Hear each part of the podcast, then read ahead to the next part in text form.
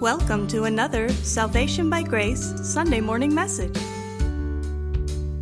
Salvation by Grace is the teaching ministry of Grace Christian Assembly, a Sovereign Grace Fellowship in Smyrna, Tennessee.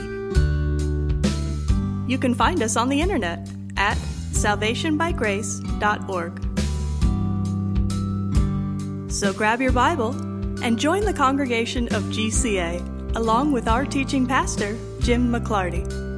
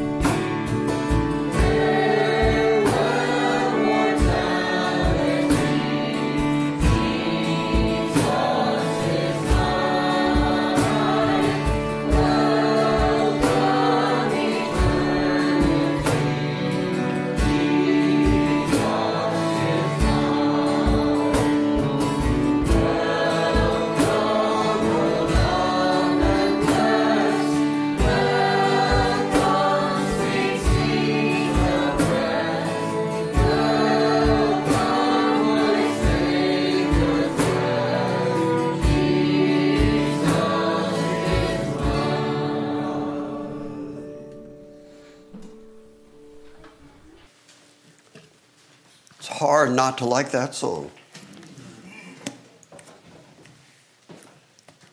1 Thessalonians chapter 2. Paul has been writing to encourage the folks at Thessalonica. They've been undergoing a tremendous amount of persecution. Last week, at the end of the lesson, we saw that Paul had, as part of his encouragement to them, explained to them that the persecution they were enduring was typical of the type of persecution that the saints in Judea were also suffering. And Paul is going to continue to argue that persecution is just part of the package of Christianity. And as we have been reading Paul's encouraging words, we've also been able to draw from it a tremendous amount of theology. You can feel the theological underpinnings of Paul's writing. And one of the things that we're going to see today that is fundamental to Christianity and fundamental, in fact, to the entire Bible, fundamental to the things that the prophets have said in the Old Testament, and fundamental to every New Testament author, is the reality of the eschatological coming of Christ. In other words, Christianity is not just about the Christ who was here, the Messiah that was on the planet. It's not just about him dying to pay our sin penalty and our sin debt. It's not just about the fact that he, after his crucifixion, lived again, resurrected, walked and talked with people. It's not just about the fact that he sailed up off the planet and is currently sitting at the right hand of God. It is just as importantly also about the fact that he's coming again. Amen. The first time that he was here, he accomplished what I think were sort of the prerequisites for what he's planning to do long term. He's planning on ruling and reigning over his kingdom. He's planning on sitting on David's throne, regathering the 12 tribes. All the Gentile nations will have blessings that will flow from Jerusalem. All of that is coming, but first he came to achieve redemption through his death and resurrection, which is why we're told that he is coming back a second time without regard to sin. Because the first time he came to take care of that sin thing, so that all the inhabitants and residents of his kingdom to come are already paid for. They're already redeemed. He already took care of that part. He's coming back to complete. It's like the, the consummation of his redemptive work. The redemptive work was so much more than just, okay, he finished what he came to do, and now you get to go to heaven. It's okay, he did what he came to do and fully accomplished it and said it was finished, so that you can also be part of the kingdom to come and so that you can have residency in the new Jerusalem. There's a whole lot that he is still going to accomplish when he comes back, his second return. And so, as Christian people, we are constantly looking forward to and anticipating his return. That'll be a good day. Amen. And in fact, you see that kind of language from Paul's pen all the time, where he identifies Christians as those who love his appearing. And we do. We love his appearing. We love the idea of his return. We love the idea of finally getting out of this fleshly world, this sinful world, this rebellious world, and going to join our Savior, the same way that Paul said, absent from the body is present with the Lord. What great presence it will be when he actually comes back to get us that all is part and parcel of what Paul defines as genuine Christianity. And if you extricate that from the rest of Christianity, you don't have a full, complete understanding of what Christianity actually is and what the Bible actually teaches. That thinking so permeates Paul's language that he can't even compliment the saints at Thessalonica without saying that part of the crown that he is going to receive, part of the ultimate exaltation of his ministry, the sure proof of the value of what he did in his traveling, in his persecution, in his preaching. The ultimate proof of that, he says, is you in the presence of our Lord Jesus Christ at his coming. That, to Paul, is the ultimate verification, the vindication of everything he's accomplished so far, everything that he's done, the persecution he has endured, the preaching that he has done is all validated when Christ comes back and there are saints with Christ who are there because Paul preached the gospel of Christ to them. Paul sees that as the ultimate vindication of everything he's going through.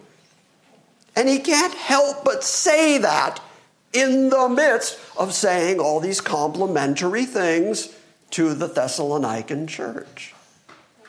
So, between verse 14 of 1 Thessalonians and verse 19, Paul goes from, yeah, you're being persecuted.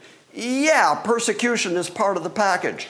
Yeah, you shouldn't be surprised by persecution. It's the same thing that the saints everywhere are going through, and then transitions from, yes, you're going through persecution, to, oh, yeah, and Christ is coming back, and you're going to be in his presence when he comes back, and that's what's going to make the persecution worth it.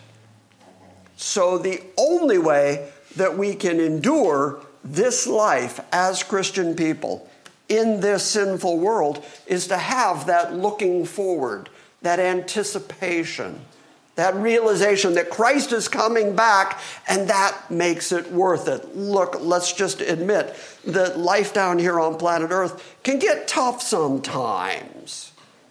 And sometimes it gets painful, and sometimes it gets lonely. And people, as you know, are just no darn good. And they're going to let you down. And people are going to tell you things and make you promises and then not keep them. And you're going to be disappointed. And you're going to get your feelings hurt. And you're going to get your body hurt. Some of you, like let's say young Christian and Isabella here, you don't know yet the physical pain that's coming your way.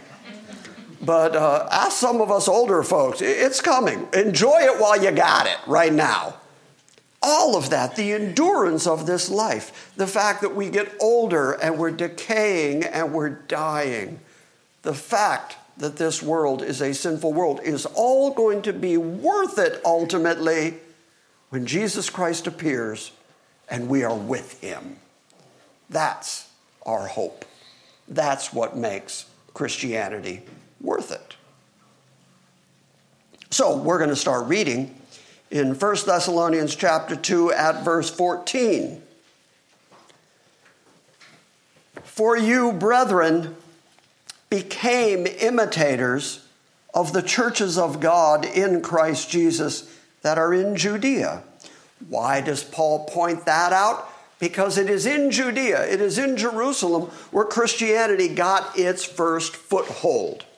Christianity grew from Jerusalem from among the people who actually saw Jesus, who saw his miracles, who heard his teaching. One of the things historically that I find most astounding about Christianity is that it did get its start in Jerusalem. To me, this is an indication of the truth of Christianity because if Jesus, let's say, didn't exist, which is an argument that people still try to bring out every once in a while. The critics of Christianity will try to say, Jesus, no, he wasn't a real person. He was a bit of mythology that grew out of Jewish mysticism or whatever. He wasn't a real person. If he wasn't a real person who actually lived in Judea, why, at the exact time that he is said to be alive in Jerusalem, why then did Christianity blossom in Jerusalem? Those would be the people who knew whether he existed. Those would be the people who actually did or did not see him. Like Peter on the day of Pentecost starts stating facts. And along the way in his facts, he keeps saying, as you knew, as you saw, as you know, you were witnesses to these things. What if they were witnesses to these things? What if he actually never did live? Well, then this whole claim is completely pointless. The fact that Christianity began and grew from Jerusalem, and then that the people who embraced it were persecuted, well, what if it was a lie? What if he didn't ever exist? What if the people who founded Christianity just made up all this stuff? Would they endure persecution for that? Would they be willing to go along with the level of persecution, death, torture that they endured? Look at everything that Paul endured. Would he endure that for something he made up? Well, no, of course not. So, the fact that Paul points out that there are churches of God in Christ Jesus in Judea is kind of astounding because those would be the people who actually knew whether this person existed, whether he did these miracles, whether this is actually his teaching. And they are the people who endured the harshest persecution for the profession of Jesus Christ. Well, that is historically untenable unless Jesus actually did everything we read in the Bible. He actually said these things. He actually did these miracles. He actually died. He actually rose. These things actually happened, or that story doesn't get any footing in Jerusalem. Do you understand me? For you, brethren, became imitators of the churches of God in Christ Jesus that are in Judea. For you also endured the same suffering at the hands of your own countrymen, even as they did from the Jews. The churches in Judea suffered great persecution from the Jews. Why would that be? Because the Jewish leaders were out of a job if, in fact, Jesus was who he said he was if he was indeed the Son of God, and if he indeed did away with the entire Jewish sacrificial system, if in fact he fulfilled the law and the prophets, just like he said, if he actually accomplished all of that, then the Pharisees have no more authority over people. Jesus was walking around freeing people. Jesus was saying, Whom the Son sets free is free indeed. Meanwhile, the Pharisees are like, no, no, no, no, no, no, you don't have freedom. No, you have to continue in the legalism that you've been raised in. By the way, this is the same Jesus who said to those very Pharisees that they were whitewashed sepulchres. He's the very one who called them hypocrites. He's the very one who said, You compass land and sea to make one proselyte, one convert, and then you make him twice the child of hell that you are. Okay, so Jesus called them graves, whitewashed graves. You look clean on the outside. Inside, all uncleanness and dead men's bones, he said of them. He also called them children of the devil, twice the child of hell that you are. Okay, so uh, let's assume for just a moment that he actually is the Son of God and that everything he said is the truth and that a lie is not within him. Well, then that means that those people are indeed children of hell. So are they going to take that laying down? No. No. These are the guys who are used to being in charge. These are the people who have religious authority. These are the people who used the temple and the system of the temple in order to impose their own traditions on the conscience of people so that they could control them. And then Jesus comes along, starts setting people free. You can see why they would want to shut that whole Christian thing down. So they persecuted Christians in Judea. Paul says, you then are suffering by the hands of your own countrymen, the same way that the saints in Jerusalem suffered at the hands of the Jews. In other words, Paul draws a complete parallel between the Jews suffering in Jerusalem and the Thessalonians suffering in their cities there in Macedonia. And he says, This is the proof of the reality of your Christianity, the fact that you are enduring that kind of pushback, that kind of suffering, that kind of persecution. That is just part of, as I said, the package of Christianity. Persecution is going to come. At this moment in the world, there are millions of Christians outside of the United States who are being persecuted, actively persecuted at this very moment. We are so very fortunate because we are not suffering that level of active persecution at this moment. But if you don't know that persecution is part of the Christian package, when the persecution does reach your doorstep, you're going to think that that is some kind of aberration. You're going to think, What happened, God? I thought you liked me. Why is this happening to me? I've been following the course of what Christ has said. Why is persecution here now? It's part of the package. It's part of what it is to belong to Christ in this God forsaken, sin soaked world. And the vast majority of Christianity suffers persecution on a regular basis. Every day that you don't suffer persecution, be grateful. And then, when it comes your way, recognize that that's part of it and look to Christ for the patience and the endurance to get through the persecution that is on behalf of Christ. You, brethren, became imitators of the churches of God in Christ Jesus that are in Judea. For you also endured the same suffering at the hands of your countrymen, even as they did from the Jews. The Jews who both killed the Lord Jesus and killed the prophets and drove us out. And they are not pleasing to God, but they are hostile to all men.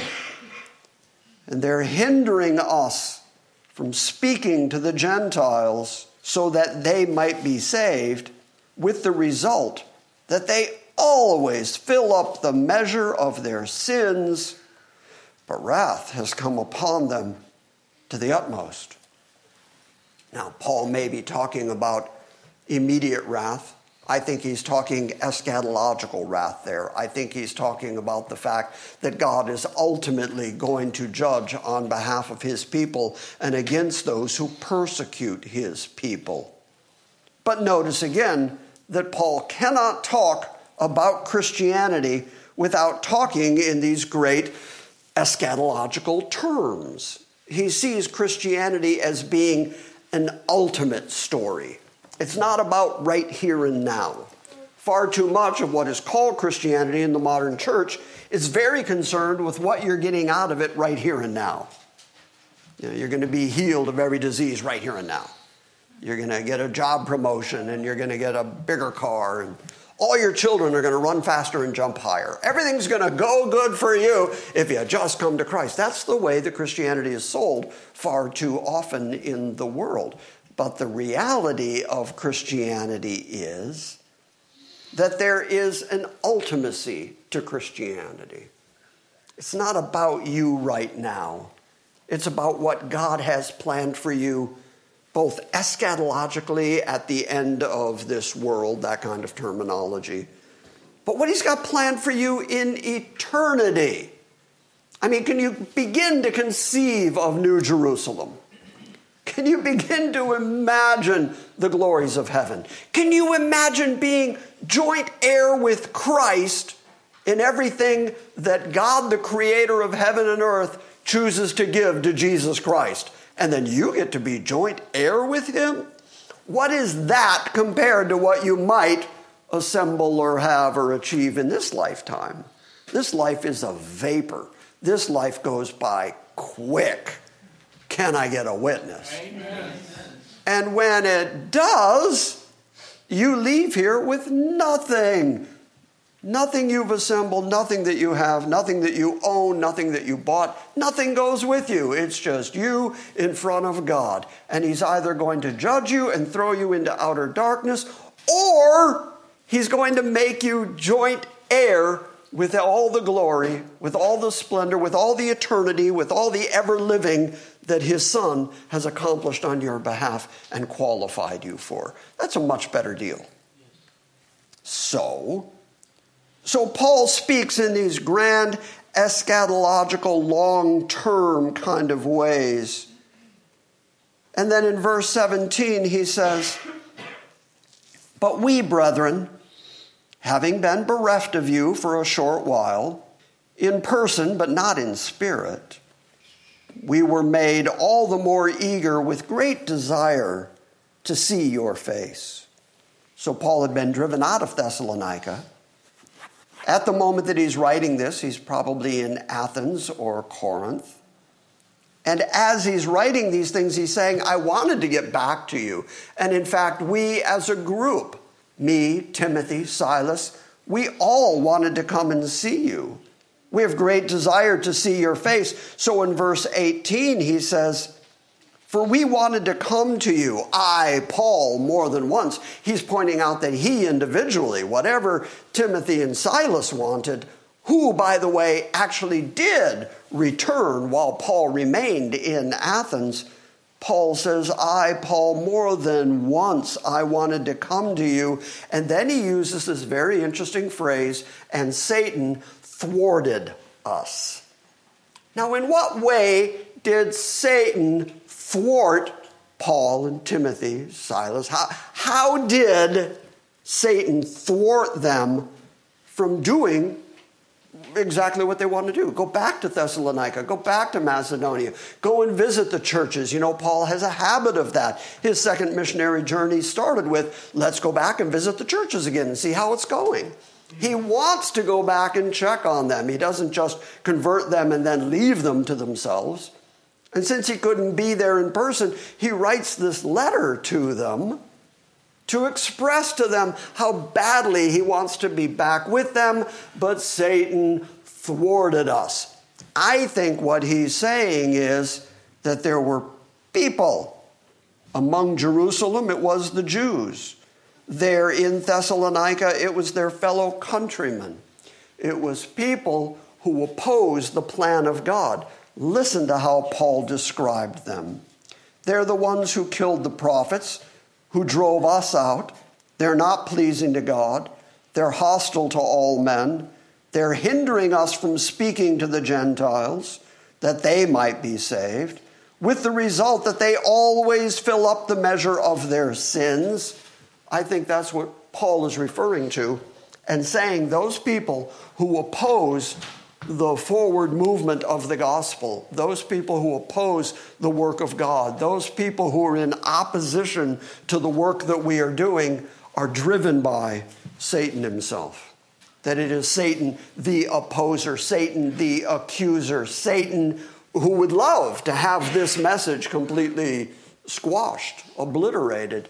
It is Satan who is driving these people in the things that they do. Now, if that is Paul's attitude, then I think we can rightly take a look at the world today in its Christian opposition. We can look at the people these days who are trying to shut down Christianity, even here in America.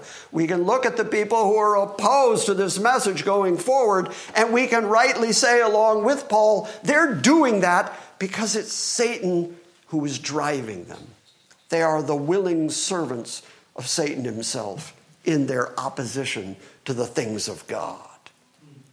And I think that's why Paul, at the end of listing all the things that these people have done, hindering us from going and preaching to Gentiles so that those Gentiles can be saved. Can you think of anything from God's perspective, anything as devious, anything as bad as trying to stop the forward advancement of the gospel, which forward movement of the gospel would result in Gentiles being saved, and they're stopping that movement from moving forward.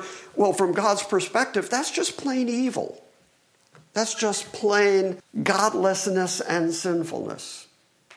And so Paul goes so far as to say these are the accomplices.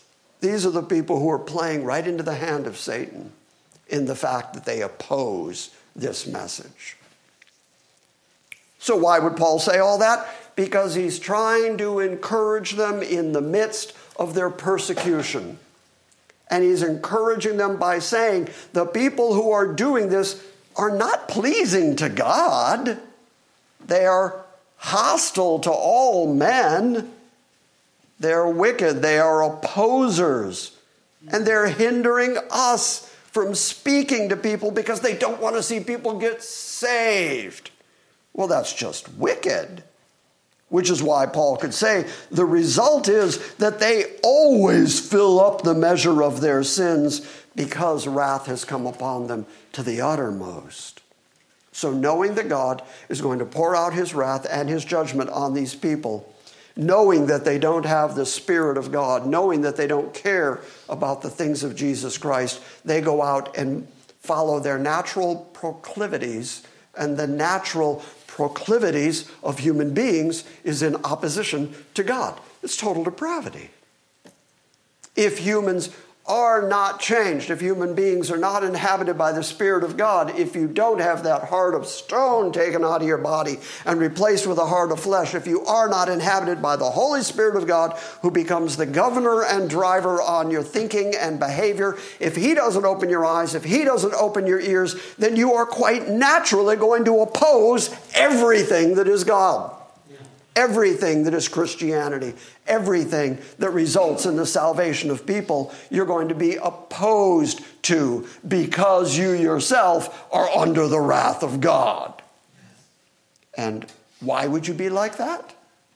Well, Paul says, because of Satan.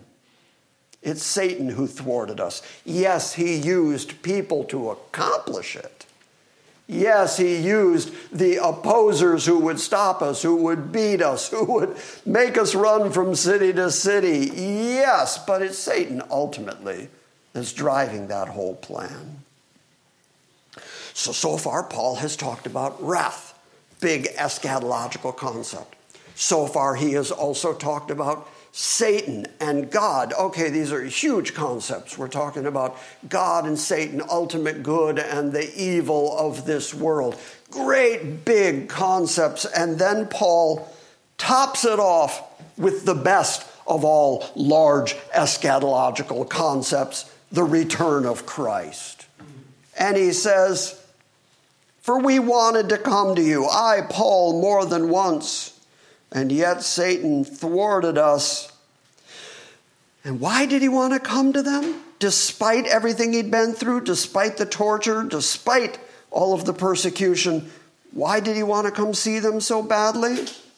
For who is our hope or our joy or our crown of exaltation? Who, in the midst of the difficulty of this ministry, who, in the difficulty of this travel and the torture and the persecution that I'm enduring, why do I put up with this and where do I find joy in the midst of it? Who is our confident expectation and our joy? Who is the very crown of our exaltation? The chief thing that we exult in, the chief thing that we celebrate that makes us endure this and go through this. Who is that? Well, it's you. Is it not even you?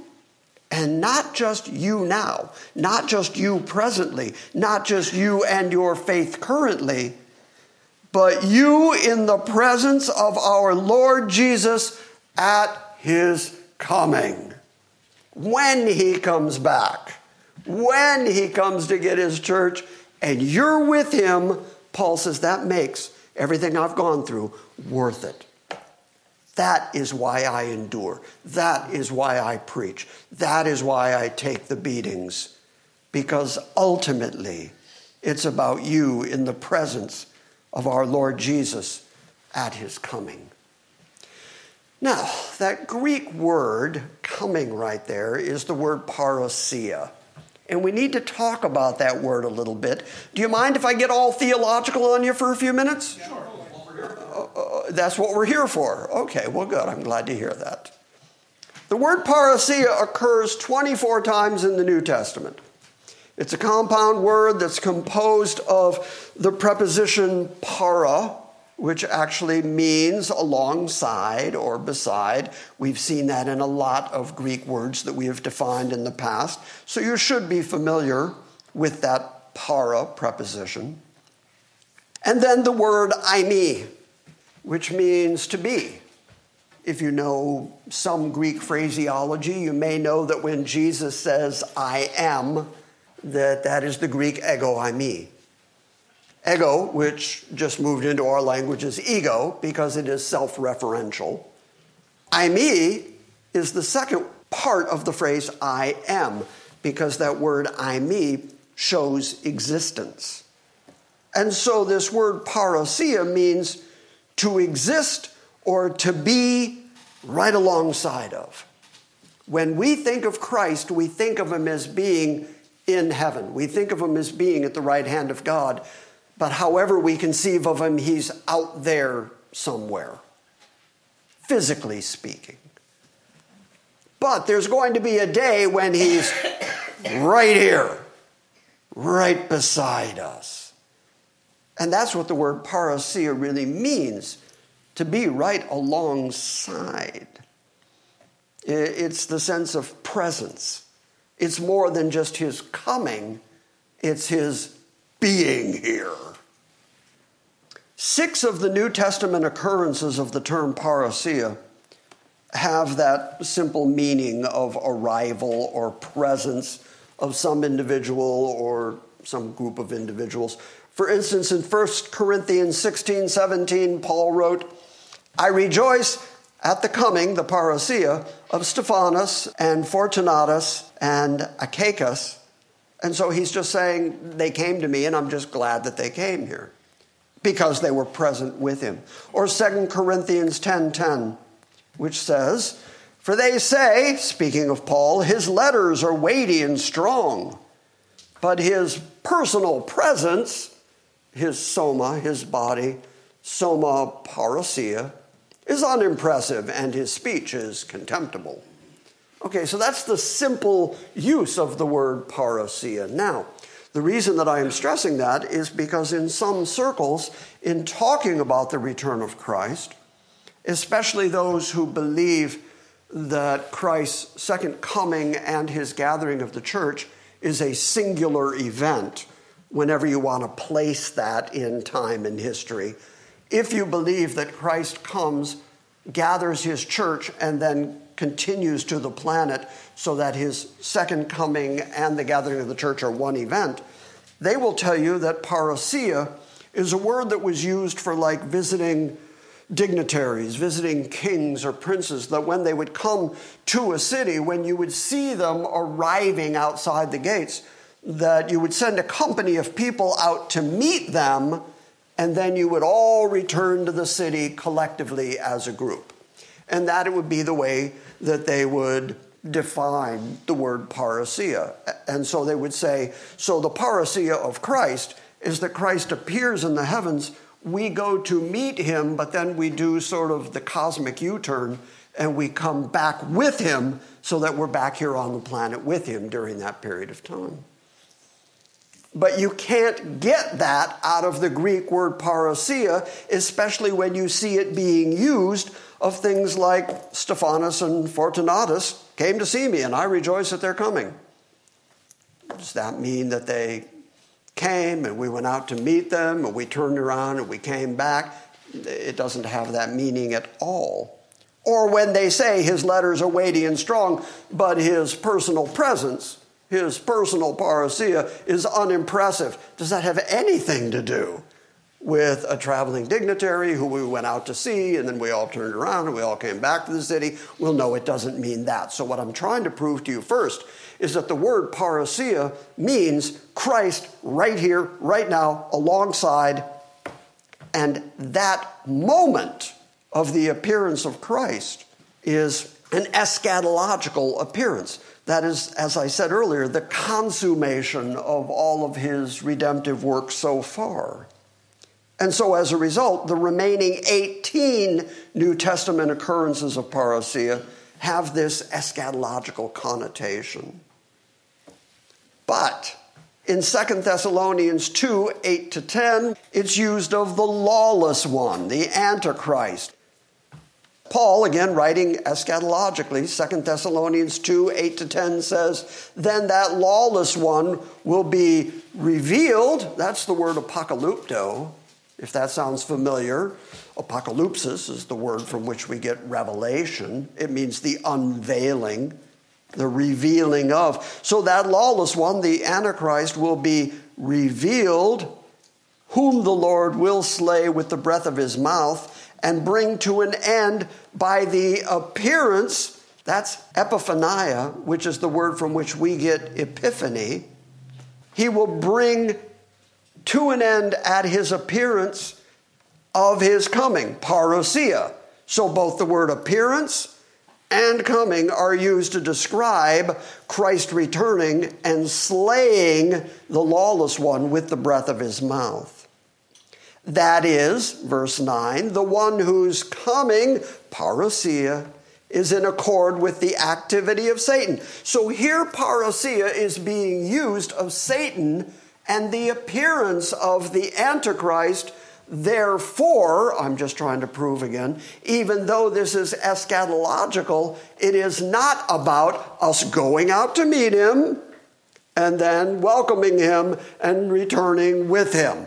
That definition just simply cannot be derived from the many ways that the word parousia is used in the New Testament. Have I bored anybody yet? Nope. I just like word derivation and that is the one who's coming. The parousia is in accord with the activity of Satan with all power and signs and false wonders and with all the deception of wickedness for those who perish because they did not receive the love of the truth so as to be saved. If that sounds intriguing to you and you want to know more, stick around till we get to Second Thessalonians and we'll dig deeper into that. Now, the remaining 16 occurrences of the word parousia in the New Testament all relate to Christ and are all basically eschatological. In other words, the entire teaching of the New Testament makes it clear that Christ's parousia is, in fact, his appearing, what we know as his, or what we would call his second coming. And that's the event that we're looking forward to. And then people will argue about, and we'll get into this more as we continue through these Thessalonian letters. Then people argue about, well, then is there one coming or is there two comings? Does he come for his church, gather them into the clouds, ever be with the Lord, and then come back later and make his appearance like the lightning flashing from the east to the west when all eyes behold him? Is that two separate events, or are they all one and the same event, the second coming? Uh, I've heard people make the argument how many second comings are there? It says second, so you, you folks who believe that the church is going to be taken away before the final day of the Lord, you postulate a second and a third and a fourth coming. And of course, the answer to that is how many appearances of Christ were there in his first coming? There were a whole bunch of them.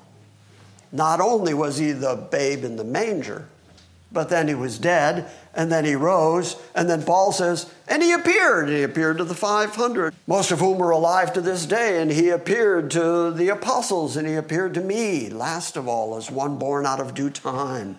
So, okay, how many appearances is that? And then he appeared to John on the Isle of Patmos. Later, he appeared to the apostles while he was cooking fish while they were out catching no fish. How many appearances are we talking about here? And in fact, the initial appearances that happened sometime between 30 and 33 AD after his resurrection, but then John was on the Isle of Patmos early 90s AD, so there's a 60 year gap before the next appearance. And we call all of that his first incarnation. Then a couple thousand years pass. And so is it any big deal if he shows up for his church prior to coming back to set up his kingdom and rule with a rod of iron?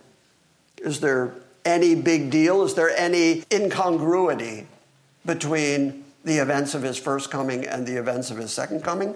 I argue no. We can call that the second coming, and he can come for his church, and he can come later to establish his kingdom and rule with his rod of iron. There is no incongruity there. Do you see it? Okay. Just wanted to make sure I wasn't losing anybody. We can argue about the timing later. We'll talk about how long before Christ ultimately return, he comes for his church. We'll get into that as we continue through the Thessalonian letters. But for the moment, just notice how often Paul, in encouraging the church at Thessalonica, speaks in these big eschatological terms ultimate judgment, ultimate wrath, the ultimate return of Christ, our gathering to him, his present appearance with us and the joy that we are going to feel, the exaltation that is going to be the result of the return of Christ. I know for me, I can't speak for any of the rest of you, but I know that when Christ returns and I finally am accepted by Him, whether or not I get to hear the words, Well done, good and faithful servant, once I see Him and I fall at His feet and I am accepted by Him, there's a sense in which I'm going to go, whew. Oh, that's good. I've been, I've been working toward this, and it's a relief. To, I mean, I, I believe in your sovereignty. I believe in your finished work. I believe that we are completely secure in the finished work of Christ. I believe all that, but I also know that I'm still pressing toward that mark of the high calling of the Lord Jesus Christ. I'm still waiting for that day. I'm still anticipating it. And when it actually occurs, what a huge relief and a huge joy it's going to be Amen. to step from this sinful world into eternity with my Savior. Amen. I feel like we're all just going to collectively go, Good, we're made it. Good, we're there. Who is our hope? Who is our joy? Or who is our crown of exaltation? Is it not even you in the presence of our Lord Jesus at his coming? For you are our glory and our joy. How much Paul loved these people and how much he was willing to say, when Christ comes and you are gathered to him, and you are part of the eternal church to the glory of Jesus Christ, that is what's going to make all of this worth it. Well, it'd be real easy at this point for me to personalize that. And so, if you will indulge me for just one moment. I remember talking to Elder Ward one time. He had been in the ministry for so many years. And he said to me, The thing that really worries me is that I wonder week by week as I see these, it was a large church and a large congregation. He said, I worry week by week and I wonder how many of these people really understand what I'm saying. Because, you know, we live in America where go to church is just kind of what you do, especially here in the South. Well, we go to church. And you don't really, apparently, discern whether or not this is a church that is feeding your soul or just entertaining you. And I say that because there are a lot of entertainment based churches out here. And there are a lot of people going to those entertainment based churches where they don't seem to be learning a whole lot of Bible and yet they get up and they go to church because, well, that's what you do. And so I relate, I understand now that I've been at this long enough. I know that there are people out there on the internet listening. I, I know the people show up here over the last 22 years and I see different faces. Fortunately, sometimes I see some of the same faces, which really makes me happy, but I see the different faces that come and go. And I remember John Reisinger's words where he said that that's part of the life of a church, that people come and people go, and that you just have to kind of roll with that. But I'm up here regularly just pouring my heart out. I'm up here just desperately trying to tell you with as much emotion and as much passion as I possibly can, trying to get you to pay attention to these things that concern your ever living, never dying soul. And I wonder who's hearing it. I mean, really hearing it. Who's really getting it? Well, the ultimate proof of the value of this ministry, just like the ultimate value of Paul's or any other ministry in the history of the last 2,000 years of the church, the ultimate value of that ministry is going to be evidenced when Christ returns. And so we just endure till that time. We just keep doing what we're doing. I'm going through books of the Bible I know I've already taught through. Uh, they're already on our website, and we're doing it again. And sometimes I hear myself say things that I think, I've said this, these people know this. And I'm going to keep saying it, I'm going to keep saying it, I'm going to keep driving it, I'm going to keep this impassioned plea forward in the hope that when Christ comes back, you'll be there.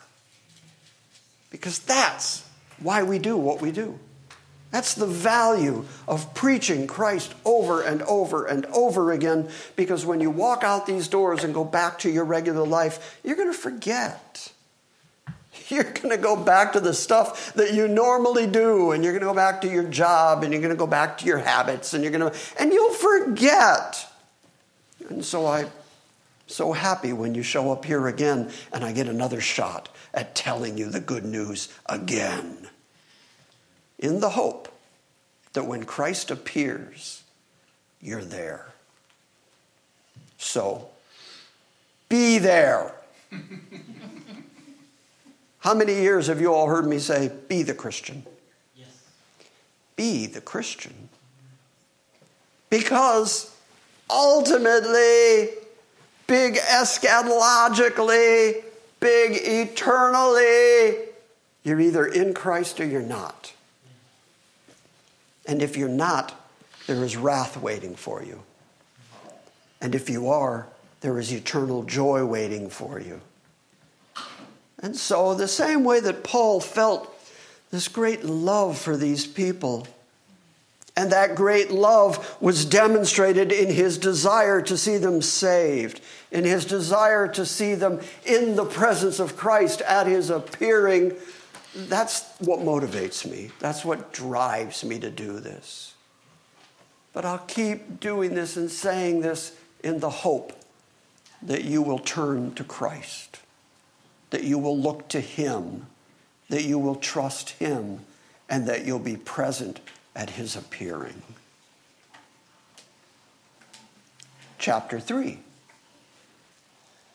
Therefore, says Paul, when we could endure it no longer, we thought it best to be left behind at Athens alone. And we sent Timothy, our brother and God's fellow worker in the gospel of Christ, to strengthen and encourage you as to your faith. As we've been going through the early parts of this letter, I've been giving you some of the background and history from the book of Acts so that we can kind of understand Paul and Timothy and Silas's movements through Macedonia. So at this moment, circumstances are keeping Paul, as we just read, keeping Paul from returning to Thessalonica personally, which he dearly wanted to do. So he's going to send Timothy and Silas back to encourage the saints. Evidently, Paul traveled from Berea after he left Thessalonica down to Berea, and then some of those Berean Christians accompanied him toward Athens because Timothy and Silas were then heading north. But, but then when he gets to Athens, he also writes that he wants Timothy and Silas to come to him. That's in Acts 17 starting at verse 10. The brethren immediately sent Paul and Silas away by night to Berea. And when they arrived, they went into the synagogue of the Jews. Now, these, the Bereans, were more noble minded than those in Thessalonica, for they received the word with great eagerness, examining the scriptures daily to see whether these things were so. Therefore, many of them believed along with a number of prominent Greek women and men. But when the Jews of Thessalonica found out that the word of God had been proclaimed by Paul in Berea also, they came there as well, agitating and stirring up the crowds. And then immediately the brethren sent Paul out to go as far as the sea, and Silas and Timothy remained there in Berea. Now, those who escorted Paul brought him as far as Athens, and receiving a command for Silas and Timothy to come to him as soon as possible, those brethren left. So Paul is in Athens. Timothy and Silas have been left in Berea.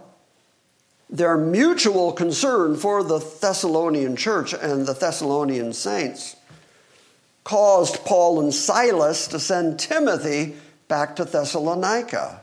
And that's what we're reading about right here in chapter 3, verse 1. Therefore, when we could endure it no longer, we thought it best to be left behind at Athens alone, and we sent Timothy, we, that's Paul and Silas, we sent Timothy, our brother and God's fellow worker in the gospel of Christ, to strengthen and encourage you as to your faith in Acts chapter 18, starting at verse 1, we read that Silas and Timothy both returned to Macedonia to rejoin Paul. Ultimately, they end up in Corinth, which is where Paul headed after being in Athens. And you read about that in Acts 18, verse 1. After these things, he, Paul, left Athens and went to Corinth and he found a Jew named Aquila, a native of Pontus, having recently come from Italy with his wife Priscilla, because Claudius had commanded all the Jews to leave Rome. So he came to them, and because he was of the same trade, he stayed with them, and they were working, for by trade they were tent makers. And he was reasoning in the synagogue, that's Paul, he was reasoning in the synagogue every Sabbath and trying to persuade Jews and Greeks. But when Silas and Timothy came down from Macedonia, Paul began devoting himself completely to the word, solemnly testifying to the Jews that Jesus was the Christ.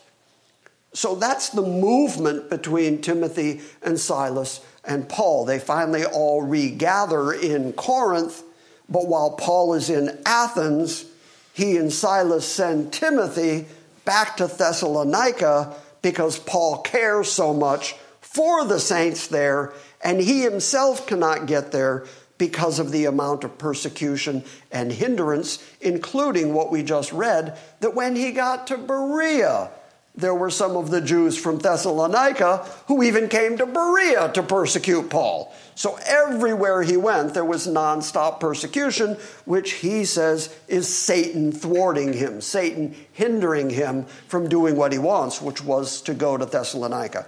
But when we could endure it no longer, we thought it best to be left behind at Athens alone, and we sent Timothy our brother and God's fellow worker in the gospel of Christ, to strengthen and encourage you as to your faith, so that no man may be disturbed by these afflictions.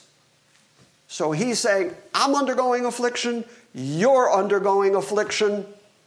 And of course, it would be disturbing. That word, by the way, the Greek word, uh, translated disturbing is just a really interesting word. It's a picture word of a dog wagging his tail, believe it or not, because it means to be unsettled, unstable. It's that picture of going back and forth all the time. Happy dogs, happy tails. That's the picture that Paul is drawing, that you're being tossed about and you're unstable. And that's what he's calling these afflictions and how it has disturbed you. So that no man may be disturbed by these afflictions. That's the reason I'm sending Timothy to you, is so that he will encourage you in your faith, so that you won't be disturbed, rocked back and forth by all these afflictions that you're undergoing. For you yourselves know that we have been destined for this. Okay, we talk a lot about God's predestination. We talk a lot about God's sovereignty, and we usually talk about God's predestinary will in good stuff. We say, well, we're being saved because God foreordained that. Or when we see the, the blessings of this life, it's easy to say, well, yes, well, God foreordained that.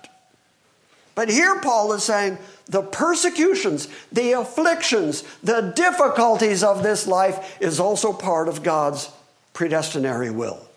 And that's hard for us to get a hold of. I mean, it's the same way that God describes himself in the book of Isaiah, where he says that he's the one who creates light and he's the one that creates darkness. He's the one that creates good and blessings, and he's the one that produces ra, the word for trouble difficulties in this life. God takes credit for all of it. If God is absolutely sovereign, then both the blessings of this life and the troubles of this life are in His hand. Because if He's in complete control, if He's absolutely sovereign, and then some trouble gets to you that He didn't mean to get to you, then He failed. Or there's some power in His universe other than Him that managed to get to you. But if he's absolutely sovereign, then whatever you're going through at this moment is exactly what he determined you're going to go through. And that really answers those questions that I brought up earlier, where I said when we go through persecution, it's easy for us to start thinking this is an aberration or gee, God, why would you do this to me? Or why me? Or I thought you loved me. Or if you know that everything that comes across your path is in the hands of an absolutely sovereign God, then you're more willing to endure those things as you go through it. And again, Paul writes that very thing to the Corinthians when he says, There's no trouble, there's no trial, there's no difficulty that has taken you, but such as is common to man. You're not being singled out God isn't just out to get you because you're going through some difficulty. You're going through the common difficulties of this life. And there is no trouble, no persecution, no trials taken you, but such as is common to man. And then Paul writes, But God is faithful. That's good to know. Yes. Because then he says, Who will, with the persecution, provide a way of escape so that you'll be able to bear it. So if you know that God is the one who brought it, and that God is the one who will give you the strength to endure it, and that God is the one who's going to help you escape it, then you have the confidence as you're going through it that you're going to get through it and you're going to be able to bear it. Here, I'll make it easy. Have any of you ever gone through a period of your life, some circumstance in your life, where you thought to yourself, you might have even said it out loud, I'm not going to get through this. This is going to kill me. Has anybody had that feeling? Yeah. I mean, whether it's a sickness or whether it's a difficulty, whether it's a heartbreak, we can feel so distraught that we reach the point where we say, This is too much, God. I'm not going to make it. This is going to kill me. Okay, so how many of you who raised your hands died. Paul raised his hand. Jeff, can you go back there and correct your son, please? None of you died. You got through it. The thing you thought was gonna kill you, you endured it. You got through it. Was that because you're doing so good? Is that because you're so strong? Is that because your flesh decided that it was gonna buck up under the pressure? No. The trouble came from God. The trial came from God. The endurance came from God. The delivery came from God. And that's why you're still here to talk about it. And so, knowing that, Paul can say that I'm sending Timothy to strengthen and encourage you as to your faith, so that no man may be disturbed by these afflictions, because you yourselves know that we've been destined for this. Paul has said that so many times now. Look, this is all part of God's plan. It's part of the package. If you're going to believe in Christ in this sin soaked world, then you should expect some persecution to go along with it. But God knew it was coming, and God will strengthen you and give you the endurance to get through it. For indeed, when we were with you, we kept telling you in advance that we were going to suffer affliction. And so it came to pass, as you know. Paul keeps saying, this is part of the package. This is what it is to be a Christian. But what you have to remember in the midst of the difficulties of this life is you have to remember that big, ultimate, eschatological plan that God has laid out in front of you and that He has already begun it. He has already given you the down payment of it. He has put His Holy Spirit in you. Christ has already finished the work of paying your sin debt. You are now fully prepared by the finished work of Christ and by the indwelling of the Holy Spirit, that seal of the Holy Spirit. You are ultimately prepared now, fully, completely, for the kingdom to come. You're ready to be a resident in the New Jerusalem.